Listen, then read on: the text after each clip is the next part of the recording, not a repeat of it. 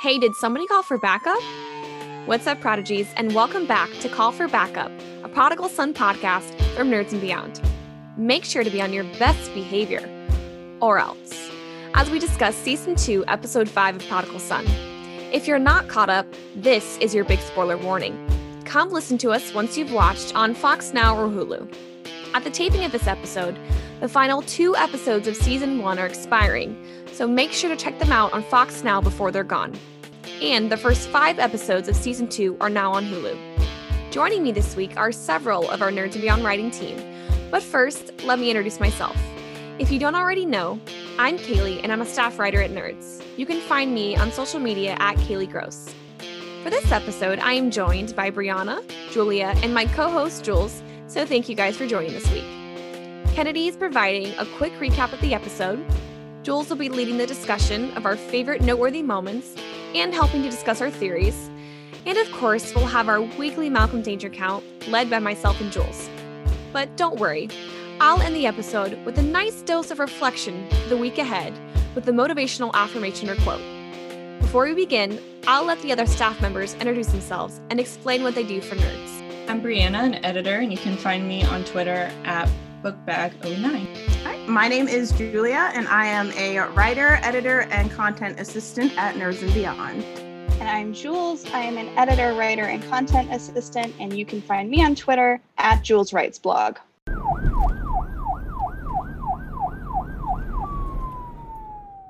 This week on Prodigal Son, the team chases a serial killer obsessed with perfection in each of their victims who were previously debutantes at Windsor Etiquette School.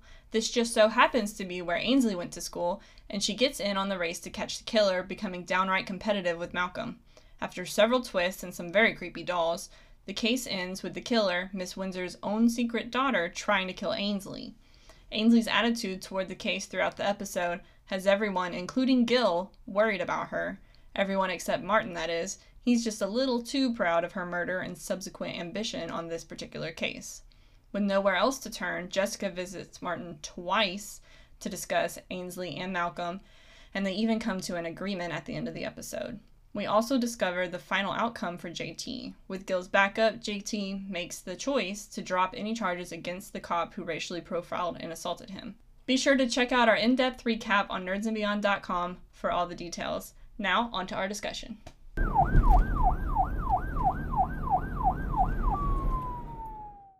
Okay, so moving into some of the moments from the episode that we want to highlight, our reactions. I mean, there was a lot to unpack this week. So we're going to kind of take it as we usually do, from the smaller moments that we loved up through the big moments that we got to talk about. And we have got a large theory section today, because what the heck was that trailer for next week? Oh my God. Oh my gosh, so much to talk about. So starting off with one of our funny little moments. This is a moment that I've been waiting for since we did our interview with the showrunners, and they teased that there would be a scene where Edrisa pulls an all-nighter. And we finally got that scene. Edrisa on so much caffeine throughout the episode. I, I mean, what did you guys think? I, I was uh, relatable. I was laughing. Yeah, I feel her on so many levels. Like every college kid was like, I've done that before. I'm like, they're like, I feel you, girl.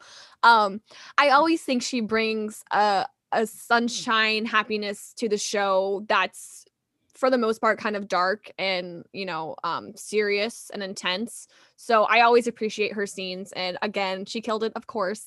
Uh, no surprises there. So I really enjoyed it. I love them joking about her walking around the precinct trying to bring her heart rate down because she's downed so much caffeine that she's basically messed up her own heart now while she's trying to calm down, and ends up in the way she just crawls onto the table and is like, run it by me, I'll help. Like she, she doesn't have any training in doing any kind of detective work. And it was just her own fun, quirky little tidbits of information she keeps in her head that ended up helping him have a big breakthrough and probably saved Ainsley's life. Mm-hmm. So I love when she gets little moments like that.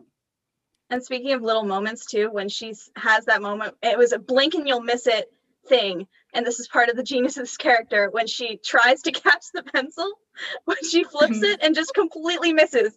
And it's so quick, but it's so hilarious. Yeah, that's what I was gonna say, was the pencil, because she does it, I just feel like she does it without noticing that she did it, but totally played it off when she knew she didn't catch it. It was just so, it was like the cherry on top.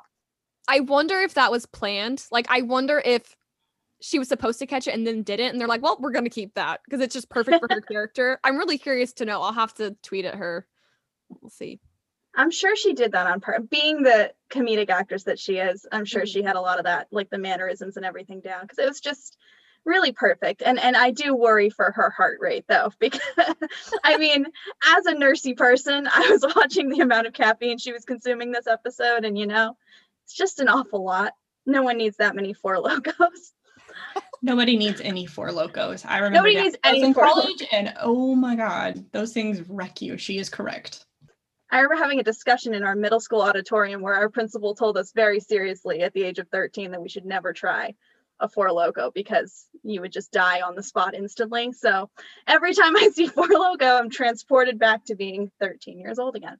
So after that moment, one thing that we definitely need to discuss, because it sort of resolved the storyline, apparently this week, is what happened with J T and his union rep. We've been talking over the last few episodes about the incident earlier in the season where J T's racially profiled at work, um, and he's been kind of wrestling with the decision about what to do about mm-hmm. it since then. We had a few episodes where it wasn't as much of a discussion because unfortunately Frank Harts, who's the actor who plays J T, had to quarantine.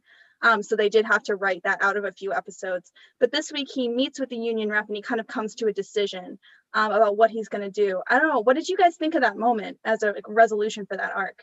I don't actually think it's the end of it um, because they were making like this big deal about how, well, if J T turns in this guy, then he gets suspended along with the cop, even though he did nothing wrong. So I feel like even though J T was able to stand up for himself in that moment, it's going to come back and get him, whether it's him getting suspended ultimately or, you know, just like that cop making his life hell. I don't think it's completely over. I kind of had that worry too about, okay, J T said he doesn't want to move forward with anything, but is that cop going to come back and be like, well, technically you assaulted me too, and try and turn it around on him. Mm. I just, it felt, I liked the line. The way Frank Harts plays J T, it was very, he's not a very wordy character. And the quote, I even wrote it down, the quote, that hatred you feel is poison. I'm not going to let it poison my life too. It was so impactful the way he did it. And I thought it was really good. I thought it was, again, like kind of piggybacking off of Brianna, I also thought it was very powerful. It's something that I think is so prevalent in our world right now. And I think to see it displayed on the screen so beautifully um done, I just am in awe. And I agree, Frank Harts just killed that scene, and his statement was, like you said, it's not so wordy, but it did its job, you know what I mean? Um so it's true to the character. It's exactly. True to what he would say. Mm-hmm. And I and, he's not like Malcolm where he talks constantly. Right, right. Mm-hmm. And I I agree with you, Julia and Brianna. I don't think they're done yet. um I feel like something's gonna happen, um but I hope that, you know, as we saw, Gil had his back, um, and so did Malcolm. And then when he's like, you know, if we do it, I could be suspended. Malcolm's like, you didn't do anything. So it's just, unfortunately, it's just real life sometimes. And that's, it's crazy to see, but I think they handled it very well. I hope this isn't the last we see of it too, because I do think that they've kind of teased a few times that, because he, he that also wasn't the only incident that he experienced, right? The A few episodes after that, they're calling for backup and backup doesn't come for him. Mm-hmm. And they kind of left open the question of whether that was retaliation for complaining about the first incident. Mm-hmm. They sort of didn't say whether it was a mistake, quote unquote mistake, or whether it was more intentional than that. Um, but it definitely seems like something that they're going to keep dealing with. I hope, I hope they keep dealing with it. Mm-hmm. Um, I like too that they have his team just so behind him. Like, like I know that regardless, his team would have backed him up anyway, but it seems like this is something that even if it puts their jobs in jeopardy too, they're still going to fight for J T and just like, you know, be like, no, this isn't, this isn't okay. This is our, our teammate. We're going to protect him at all costs. Going off of that, I like that we kind of see a different side of Gil with this whole situation. Mm-hmm. He's usually very kind of calm and collected, albeit he loses his at Malcolm here and there, but he was a whole other level of protective with J T, and like, he is not going to stand for any of this. And I thought that was really great that he wasn't, you know, just, oh, let it go. It happens. Yeah. I mean, as it should be, you know, they should be, that's exactly how everything should be. Like, that's how, you know, in our world, that's how it should be. People should have, you know, their comrades back like that. Um, especially in a situation such as, you know, being discriminated against and in such a way, like, especially for a cop, like any cop, they put their lives on the line. So they should have each other's backs regardless. Yeah, absolutely. And kind of moving into the next big plot thread of the week, which is that Jessica has now had a little bit more time to come to terms with what's been going on with Ainsley. And she's um not handling it well, um, which is might be expected. Um, and so we have this little Jessica Martin face-off because Martin wants a mini-me. He wants a little mini serial killer of his own, and he thinks Ainsley's the ticket to that. And Jessica would like the exact opposite of that and would love it if she could just wrap Ainsley in bubble wrap for the rest of her life. So what did you guys think of their dynamic this episode? Because it's rare that they sort of team up at all, especially with regards to their kids. I love it. I just love Bellamy and, and Michael. They kill every scene they're in together just because they have mm-hmm. such great chemistry and they and they display this dynamic on screen that's just, you can't tear your eyes away from it. It's just so interesting. I think the scene, it was, it was almost comical to me how she's like, well, I'm going to take her away. He's like, you can't, it's not like a coke habit. Like you can like just go to rehab and come back and be like, now you're not a killer. Um, But I'm curious to see how Jessica's behavior changes around Ainsley, because I feel like it kind of already has a little bit, like subtly, but Ainsley's picking up on things. She's not stupid. Like she's smart. She reports and finds things for a living. So I feel like pretty soon this whole thing is going to just hit the fan.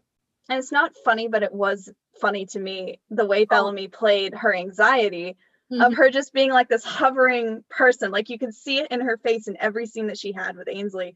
Even when Ainsley's working the case and she comes downstairs, she's like, so like, what are you up to? Like, it was just, it was very funny. um, yeah.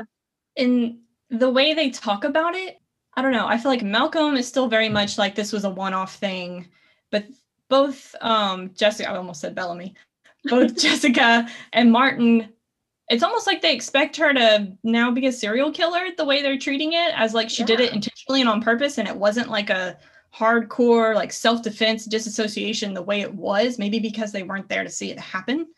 I feel like that probably brings it to a whole other level. But I mean, the way Martin talks about it is like, he's just expecting it to happen again. And she's doing everything in her power to keep it from happening again. When, I mean, I guess maybe that has to do more with her backstory of seeing how she was as a child. And maybe that's coming out more now. I kind of just want to mention Bellamy's line where she's like, I promise no stabbies. Like I, oh my God. Yes. So yes. I just wanted to mention that because I thought it was so funny. She's like, Mister David, you know, she's like, don't worry, I I'm promise. Gonna try to kill him this time. Don't worry. I just, I half that. expected her to hand her purse over and be like, here, you can take the bag. Right. Here you can do a, you know, a search. It's fine. He's fine. You know, whatever. Mister David, truly the most underpaid individual, him and Martin, uh, him and Malcolm's therapist. See that, that That's time number seven now where I've referred to Malcolm and Martin as different people than they actually are. But um, yeah, no, the therapist and Mister David both deserve enormous raises for putting up with everything that they put up with with the Whitley family, for sure. And I think it's interesting too that Malcolm kind of, in a way, this episode is very strange with Ainsley. Um, for a man who's fascinated with murder and has openly admitted that solving murders is basically therapy for him and something that he considers to be helpful in his life, for him to kind of be like, oh, you enjoy reporting on this murder trial, you enjoy, it's like, of course she does, she's your sister, you like being at crime scenes, how is that any different? But it's kind of that example of the whole family sort of waiting for her to go off again, where Ainsley's just blissfully unaware and continuing to live her life as though that never happened. I just want to say I like that she called him out on it. Mm-hmm. Agreed. In the interrogation room of like, you do this all the time. And why is it suddenly weird when I want to investigate the um, the murder and I want to get to the bottom of this? Like, it's not all that different. True, she didn't have the same training, but it's the same behavior. I agree, Brianna. And I mean, it's not like, well, I think the reason why they're acting like that is because she actually killed somebody. And then treating her differently is what's going to make her suspicious. Like, hello, don't treat her any differently. But I mean, I, I'm not in that situation, so I don't know how I would act when I knew that my... You've never had a daughter kill somebody? What? I thought for sure you would know what that felt like. Right? And are divorced from a serial killer? Yeah. I've lived a long life in my twenty-two years. um, But I just think that they need to treat her, either treat her the same or tell her the truth, because at this point, she's going to find out anyway, and I feel like she's just going to be more devastated that... They've all been lying to her. And you sound I, like Martin. Just tell her the truth. She'll be fine. Well, honestly, but like, I don't know if she'll be fine, but at least she won't feel like she's in the dark. You know what I mean? Like, at least when she knows, once she knows, she can deal with it. You know, whether that's taking some time off, going to therapy. I, I mean, I don't know. Um, clearly I've never killed anybody. Um, don't know how that coping mechanism would be. Don't know. She just no, wants to put that out there on the mic that she's never killed anybody, just in case, you know, the F B I is listening. Yeah. We got to put that out there. Oh my God. At the time of this recording, she's never killed. Oh my gosh. The F B I's gonna be like, um, excuse me, ma'am, we heard your podcast. um, sir. We have a few questions we need to ask you. Criminal mind cross. No, and it, and it's exactly what we talked about last week too, about her being an investigator by nature. She pulls right. at loose threads. That's what she right. does. And so and does we Malcolm. Already see her doing that. Yeah, and that's their instinct to do it. Right. So the fact that you think that you're going to keep something from her, like she's going to figure out, even if she doesn't think she did it, when all of this starts getting kicked up about Endicott, you know what I mean? Like she's going to start having these memories again. And Malcolm even said when um, Martin was like, "Oh, your mother came by." Um, to talk about Ainsley, the thing with Ainsley, because he's trying to hide it in front of Mister David, which I thought was also hilarious.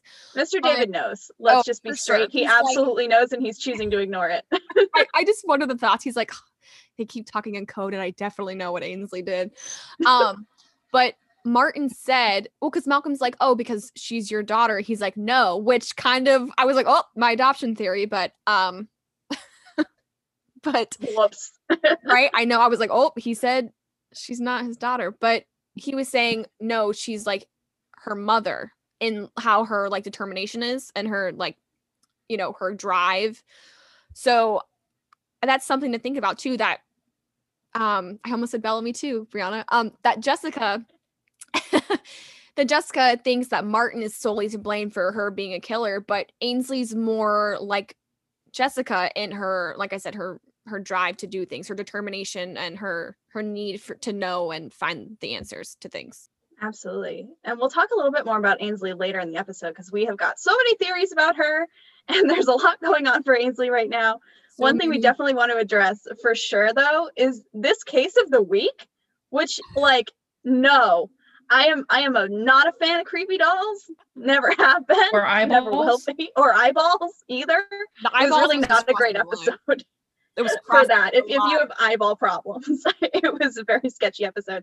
But it was also, I mean, the amount of twists and turns, and I, nobody was who we thought that they were. I mean, what did you guys think of the actual case itself this week? I mean, I just have to say the eyeball part where um, Edrisa's like, "Ooh," she like taps it. I was like, "Oh, oh!" I was just like Gil. I was like, "Oh, do we have to? Do we have to? Can you just come on?" Um, I thought it was interesting to see kind of a different side of Ainsley, how when she was meeting with the the dean of the etiquette school, I don't know what that's called. Um, she like changed like her posture. She changed how like her verbiage, how she was talking. Um, so it just kind of, I just like kind of seeing more of Ainsley's background. Like we saw some pictures. Um, the doll thing was definitely creepy. You know, kind of, I had to watch something mm-hmm. funny before I went to sleep last night. Um, but I, I thought it was kind of a, a, like a different story for this show, but I kind of enjoyed it, how they kind of went off the rails a little bit, if that makes sense. So I like how they went, what can we do more than just put Malcolm in danger? Let's do it twice. And they have her like about to blow up the house, which at first I just thought she was trying to do like a suicide thing and like breathe in the gas. Right. But then she matches out, and it's like, oh no, it's so much worse. Oh no, so much worse. No. It's like they're trying to up themselves, and it's like, I love you writers, but you don't need to do that. As good as it is. Enough. I definitely did not see gigantic explosion coming. I also no. didn't see, I didn't see it coming that it was going to be a secret daughter. I just thought that she was like her little hench person. I didn't really think of it as like a familial relationship. I mean, I had to rewatch that part a couple of times to even understand. I was like, wait, that's her daughter? Okay. Like, got it. It took a second, but yeah, that explosion came out of nowhere. I was not expecting it. I tweeted it out like two seconds before I saw it happen on screen, where I was like, Rachel's the daughter on my Twitter. I was like, I, I called it. And then two seconds later, I was like, oh, called it, knew it. Um, just because how she was talking and she like, how could I fall in love with a man, you know, whatever. And I'm like, ooh, that makes sense. And and then Malcolm's like, whose room is this, Rachel? I'm like, oh, it's her room. She lives there. She's the daughter. Like, that's how quickly in my brain it like connected. Um, yeah, definitely wasn't expecting, I wasn't expecting it, but when I figured it out, then I was like, okay, that makes sense.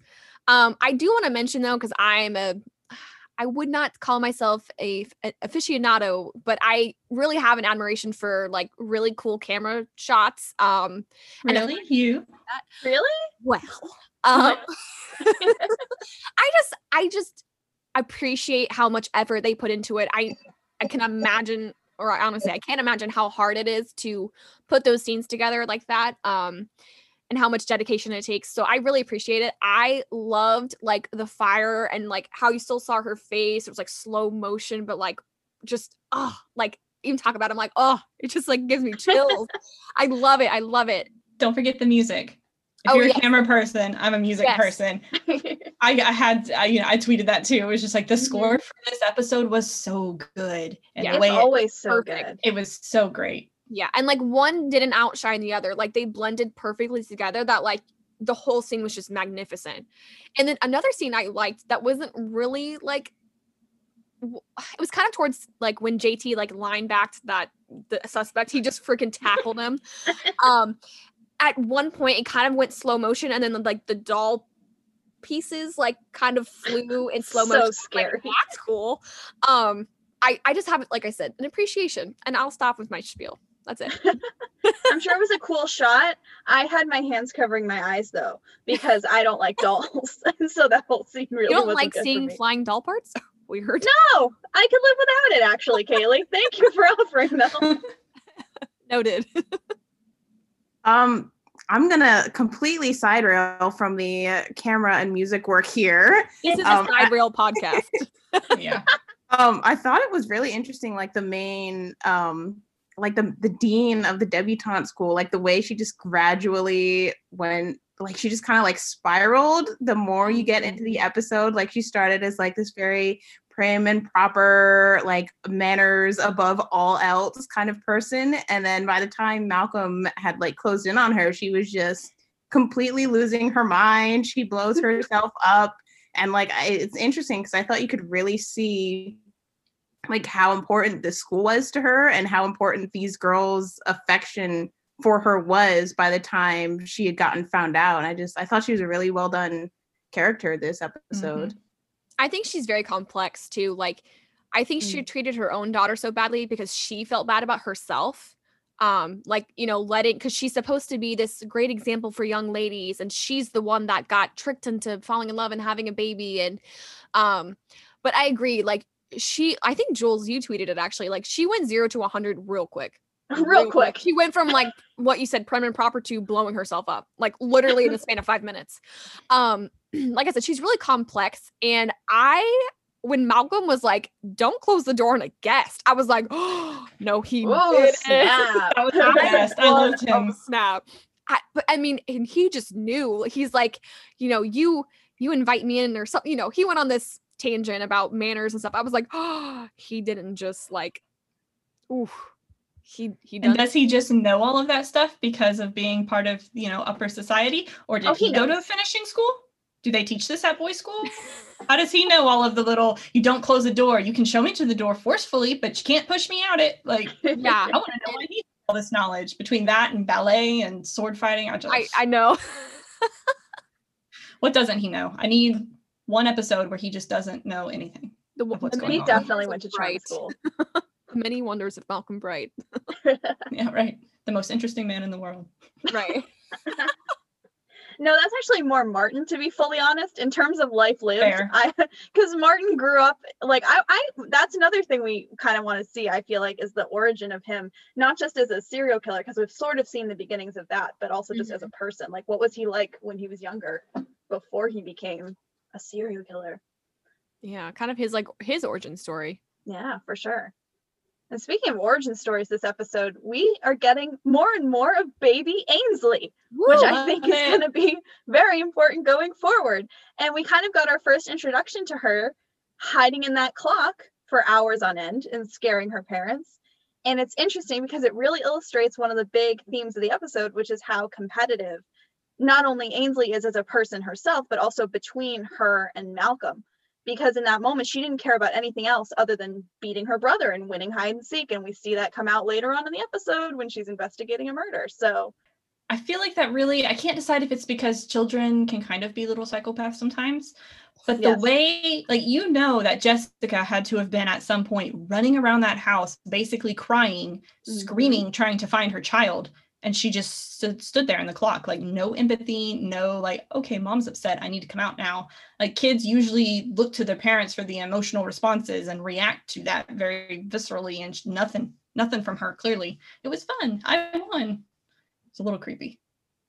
I agree, Brianna. I think, I think when they reveal more of her childhood, I think we'll start to see more of that um, determination, that drive, that she got from Jessica come out in her childhood, but differently. And I think they think of somebody that's a serial killer has to, you know, like, you know, there's like the three like signs, like they hurt animals, they like bedwetting, and then something else. Um, arson. Yes, you shouldn't be disturbed by how quickly I knew that answer, but yeah. That's I, you know, I knew two of them. So we're on the same, on the same wavelength, Jules. Um, but she didn't, I don't think she showed those signs. Like she didn't have the, tr- like she didn't really have any really evident trauma like Malcolm did. So they weren't really worried about her, but we know now that the the person that ended up killing Endicott was her. So it's just interesting. I'm curious to see how her childhood plays out and how it really affected her, because she even said, you know, he was my dad too. Like I also have a serial killer father and it affected me too. So mm-hmm. we're, I am curious to see how much. And I've, I've listened, this is going to shock you. I've listened to podcasts on psychopathy and stuff before, and they talk about how it's, it's varying degrees. It's not a hard and fast, mm-hmm. like, and here's the switch over and you're right. definitely a hardcore psychopath. So I wonder if she's going to have a little bit of like Martin psychopathy, but mm-hmm. you know, just because you have this doesn't mean you're a serial killer. Like right. lots of people have that, you mm-hmm. know, no empathy, all of the symptoms, mm-hmm. side effects, whatever you want to call it, yeah. of psychopathy, but don't actually kill people with it. Yeah. So I wonder if that's kind of where it's headed, of like she just sort of snapped, but that's not her nature. She's just actually very, very good at turning the feelings off. Mm-hmm. Well, she can channel it into, and it's funny because Martin, in a way, did the same thing until he presumably mm-hmm. started killing, which is that she and he both have ambitions that they channel into their careers. He was an incredibly successful doctor.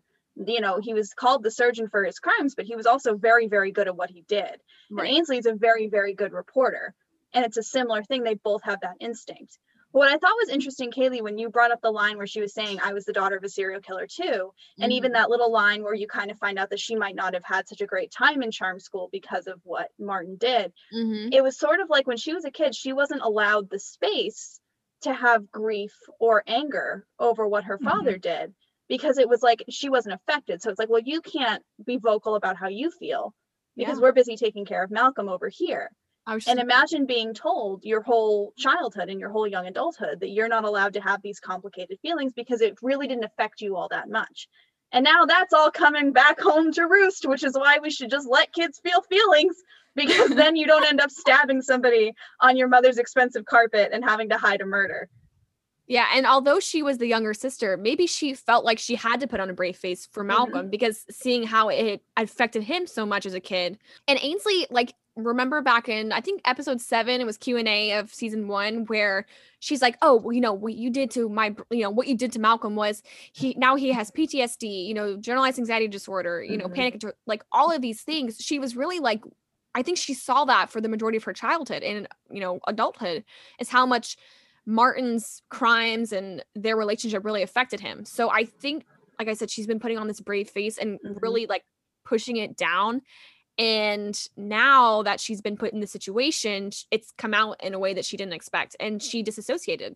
And that's with Jessica too, as well, because she was also putting on a brave face for her mother. Right. Because when your brother needs so much love and care, mm-hmm. you know, you kind of end up being the sibling who's like, I'm fine, I'm fine, it's fine. Don't look right. at me, I'm fine. And, you know, even now that dynamic continues. You see Ainsley kind of trying to protect Jessica in a lot of ways, even with mm-hmm. the breakup with Gil, like you see her kind of being like, I'll be here and I'll be there for you. Um, so it's it's just interesting to see how those dynamics now, in light of what Ainsley did, kind of look a little bit bad. Because in the first season, you're like, oh, she's the devoted daughter. She's like so mm-hmm. supportive and she's so helpful of her brother and she's protective. But it's that, then you're looking back at their childhood and thinking, well, wait, has she been that way since she was five years old? It's like, like has she had to take that burden? Like, she's taking care of him. Like, although he's mm-hmm. older, and he's, I mean, he will obviously take care of her, as we've seen yeah. with him covering it up, but it's like, she's been taking care of everyone too. Like, she's the well-adjusted Whitley, so she's got to stay well-adjusted, but she doesn't get to break down, you know? She's kind of been the backbone. Right. Mm-hmm. Not that I condone murder, but I kind of liked Martin's point. Not that I wanted her to go start killing people, but right. the fact that he was sort of like, you need to let her be free and like live her life. Again, not condoning murder, but the idea of her having her own personality and having her own claim outside the family. Right. Because they all, their first instinct, Malcolm and Jessica, is to go, well, let's just suppress this. And let's just never talk about it. And Martin's kind of like, well, why shouldn't she talk about it? She really accomplished something there. And it's not that it's not that I want her to go bragging about killing this guy, but you know, just the idea that she somehow doesn't deserve to know this very, very deep and real part of her in order for other people to be comfortable. That's just kind of a theme that's been running through her whole life.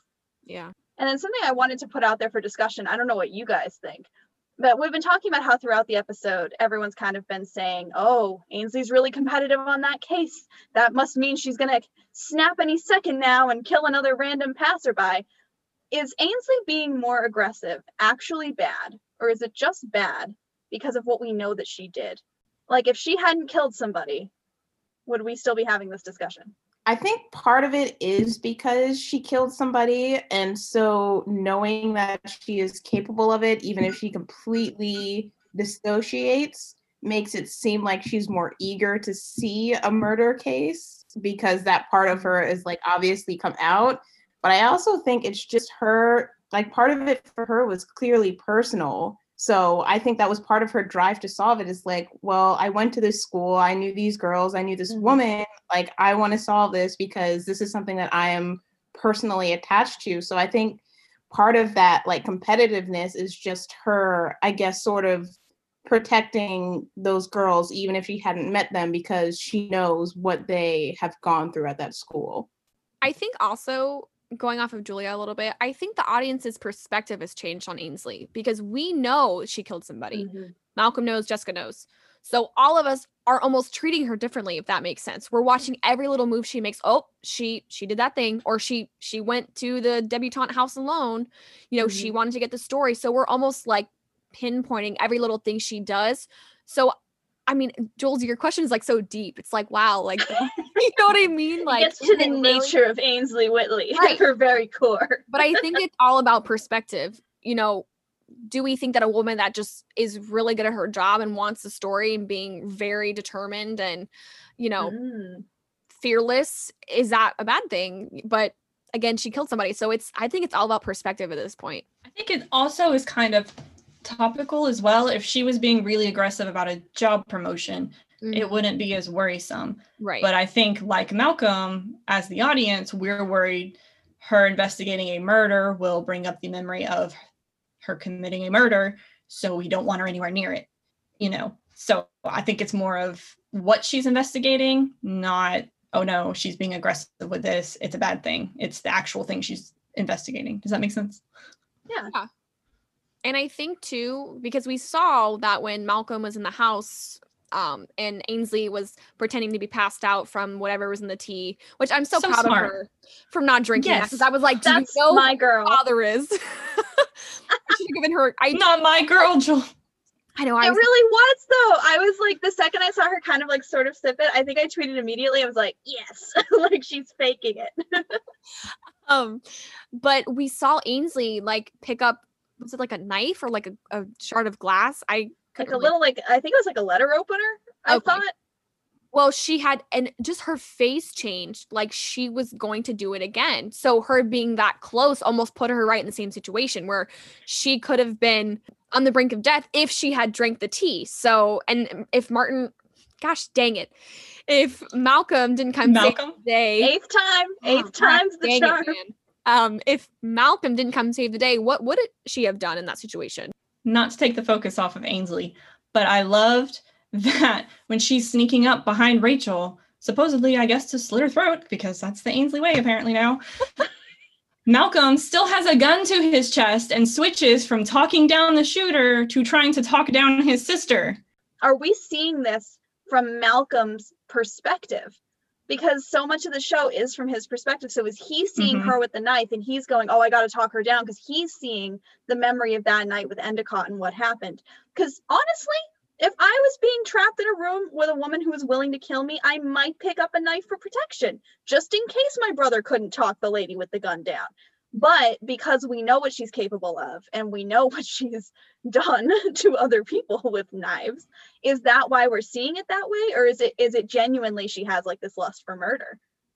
I think they did it intentionally so that we would see it from his perspective, mm-hmm. because it was almost the exact same setup as what mm-hmm. happened with Endicott. It was a threatening person between them. She was the only one who could really get behind them to do anything about it. Malcolm was imminent in imminent danger again. And it just sort of, I feel like we were, they made us see it that way, specifically so that we would understand he was talking her down now and not Rachel, or both, probably both.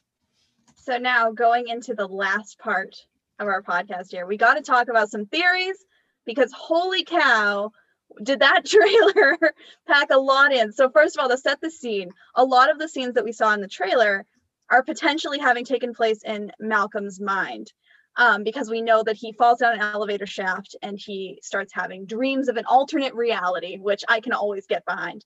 But we saw so much stuff. So what do you guys want to start with? I mean, we, we could talk about Brightwell. We could talk about Gil being in prison. I mean, where do you guys want to start?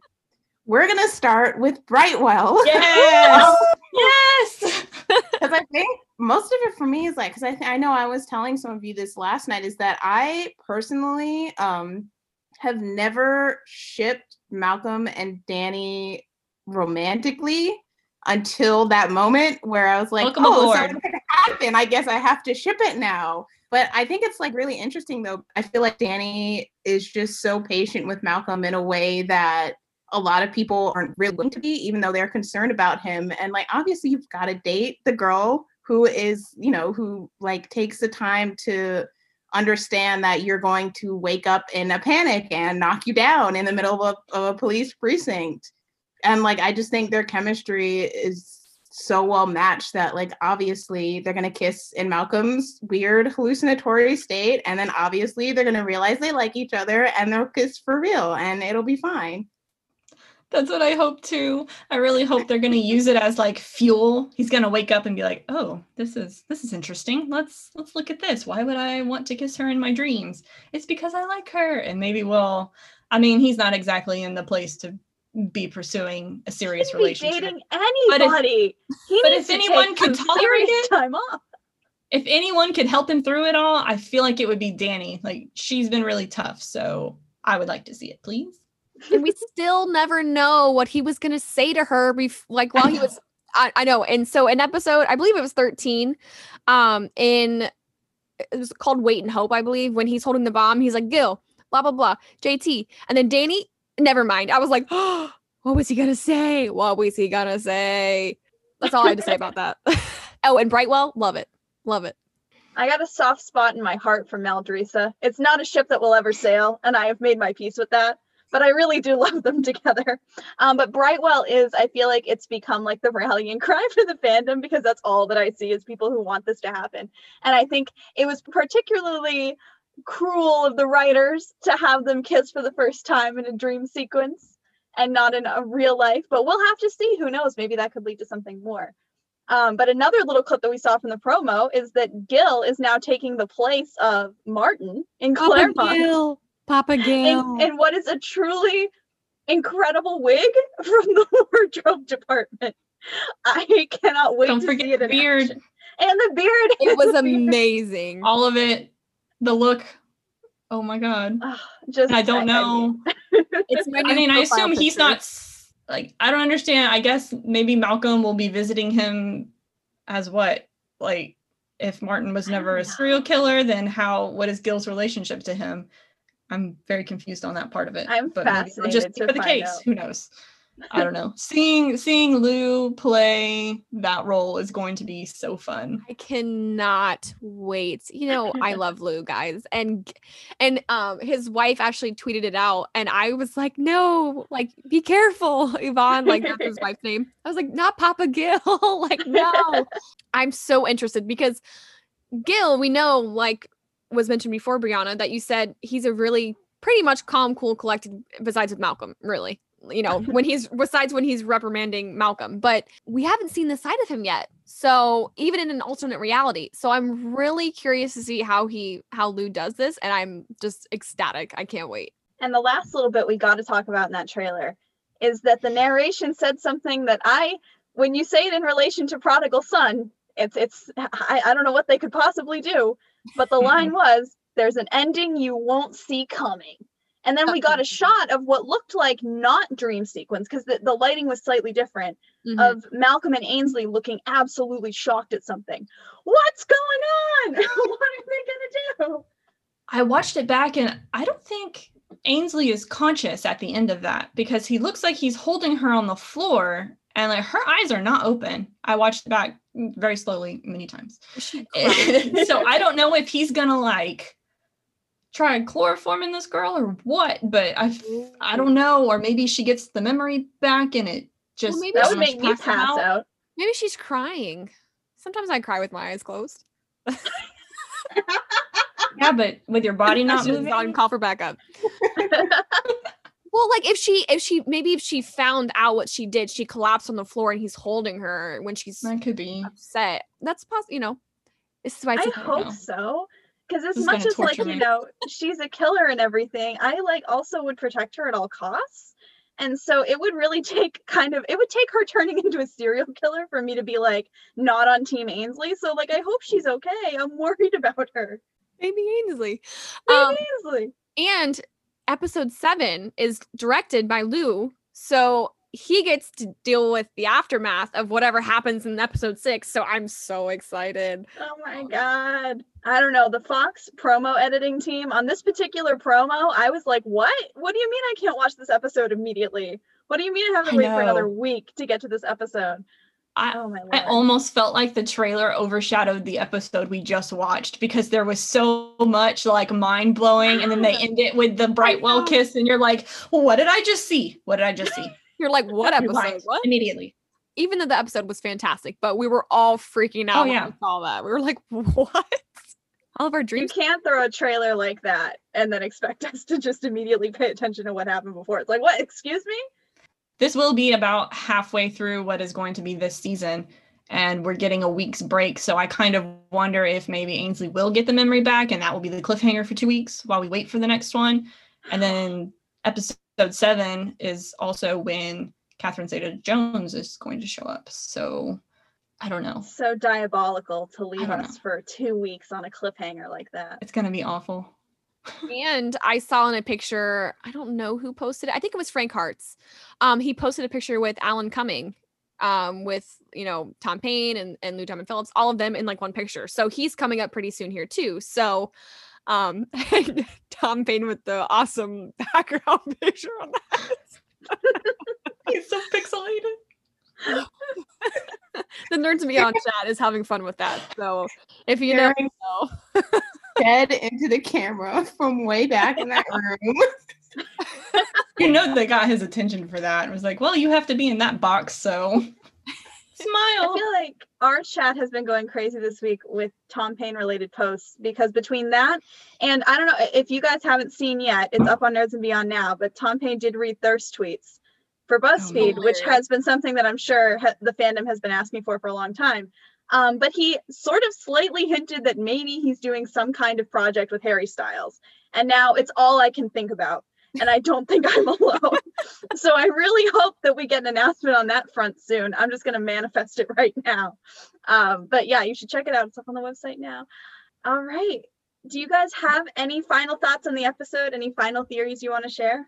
Again, I loved it. Another great episode. Um, I'm glad that we saw more of Ainsley's childhood. Um, so mm-hmm. I'm curious to see what more they reveal to us coming up soon. There was one small moment that we didn't talk about, but it made my heart very happy. And it was the fact that Jessica was telling Gil that she went to talk to Martin, and he was so upset about it that she would go to him and not come talk to him, even with their, you know, fight or whatever's happening, that you could just see the hurt. And then he walks off and flirts with her. And it's like, okay, is he trying to mend it and there's a chance, or is it just like it softened him to like, I don't want to drive her back to this maniac, at least come talk to me. Like, we might not be cool in a relationship, but I'm still here for you. So I felt like that was important. I feel like this supports my theory that Jessica confides in Gil. I'm just going to put it out there. I was thinking of Kaylee the entire time that scene was happening, because we yes. literally just had a conversation about whether Jessica would be able to keep the secret. And she's slowly proving that she will clearly not be able to keep the secret, because we're what, one one day removed? She already talked to Martin about it. Well, because I think he already knew. So it's well, not Martin already knew. Revealing. Yeah. I don't think she was like revealing like, hey, guess what our kids did. I, mean, I don't know, because she was so proud. I feel like she didn't know that he knew when she went in there at first, because no, he, she knew. He, she knew because didn't so? Malcolm tell her? Didn't Malcolm say Dad knows? Like when they were having that conversation about it? I, don't I thought that that's why she went to him. I don't know now. Maybe. We're all like, so much happens. We're all like, so much I was trying to remember the conversation, but that was two weeks ago. Make sure to uh, tweet us at Call for Backup Pod if you have any favorite moments that we missed. Uh, let us know.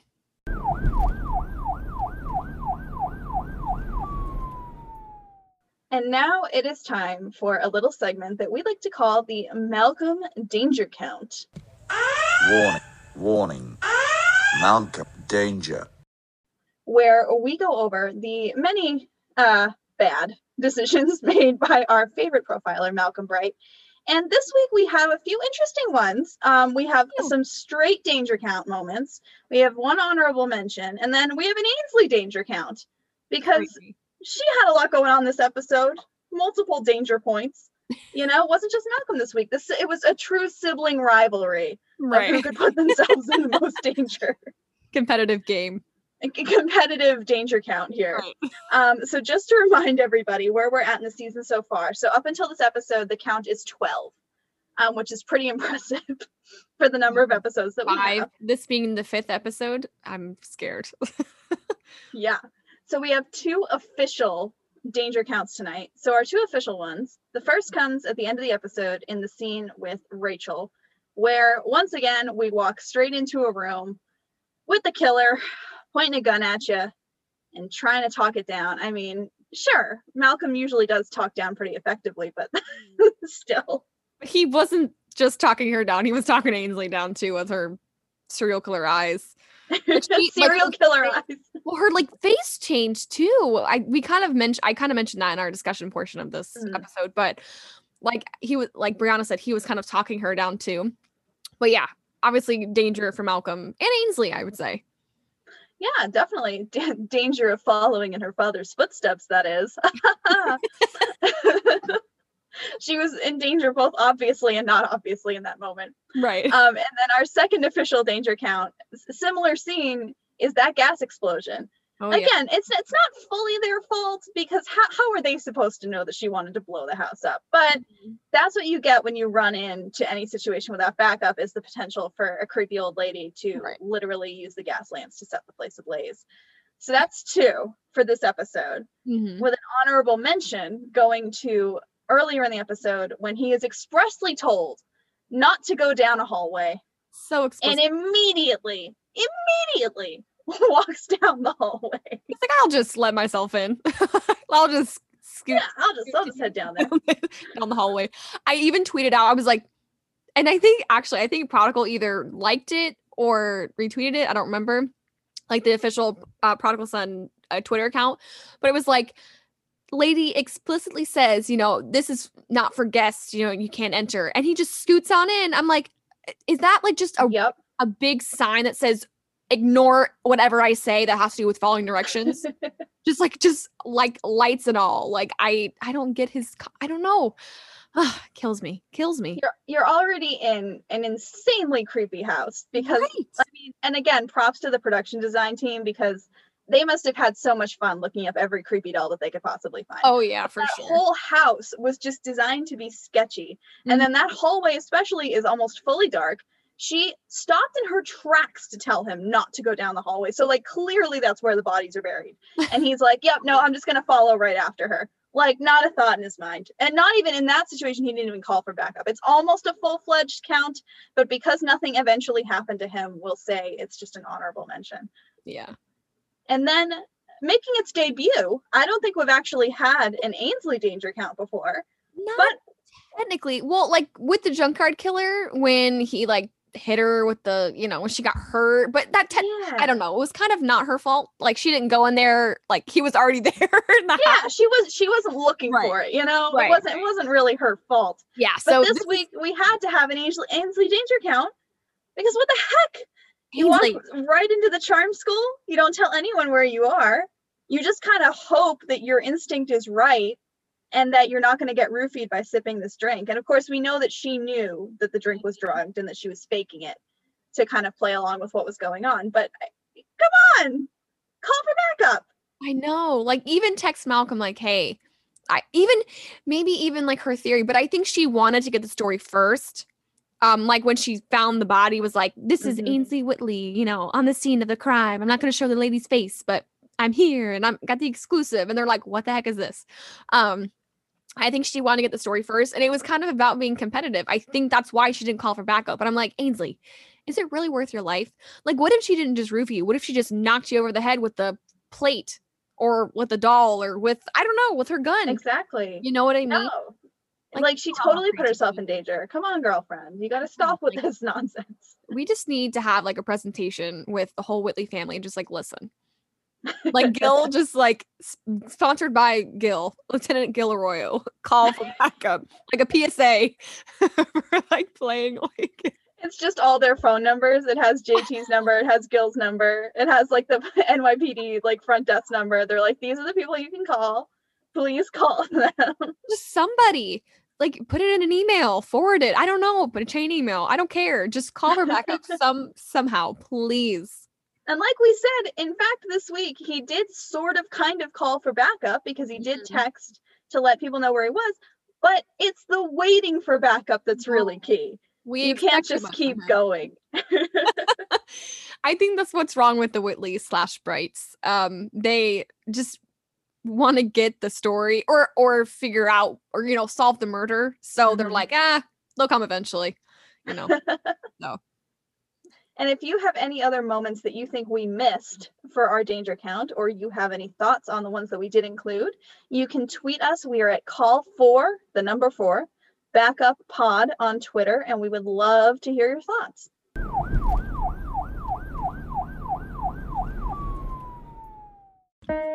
As a parting note for our podcast, we'll be ending every episode with a motivational affirmation or quote that hopefully inspires you as you start your weekend.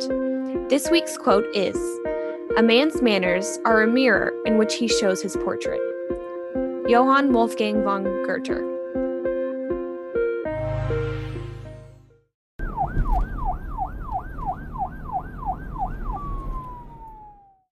Remember, Prodigies, if you plan on getting the scoop for your breaking news story and you happen to find yourself with the serial killer who spikes tea, like someone else we know, and is all obsessed, don't be like Ainsley and call for backup. That's our show for this week. Be sure to check back next week for another episode. And in the meantime, you can follow us on our brand new Twitter account at Call for Backup Pod. That's call the number four backup pod. Tag us and let us know your thoughts on the episode. And as always, follow us at Nerds and Beyond for all of your nerdy news.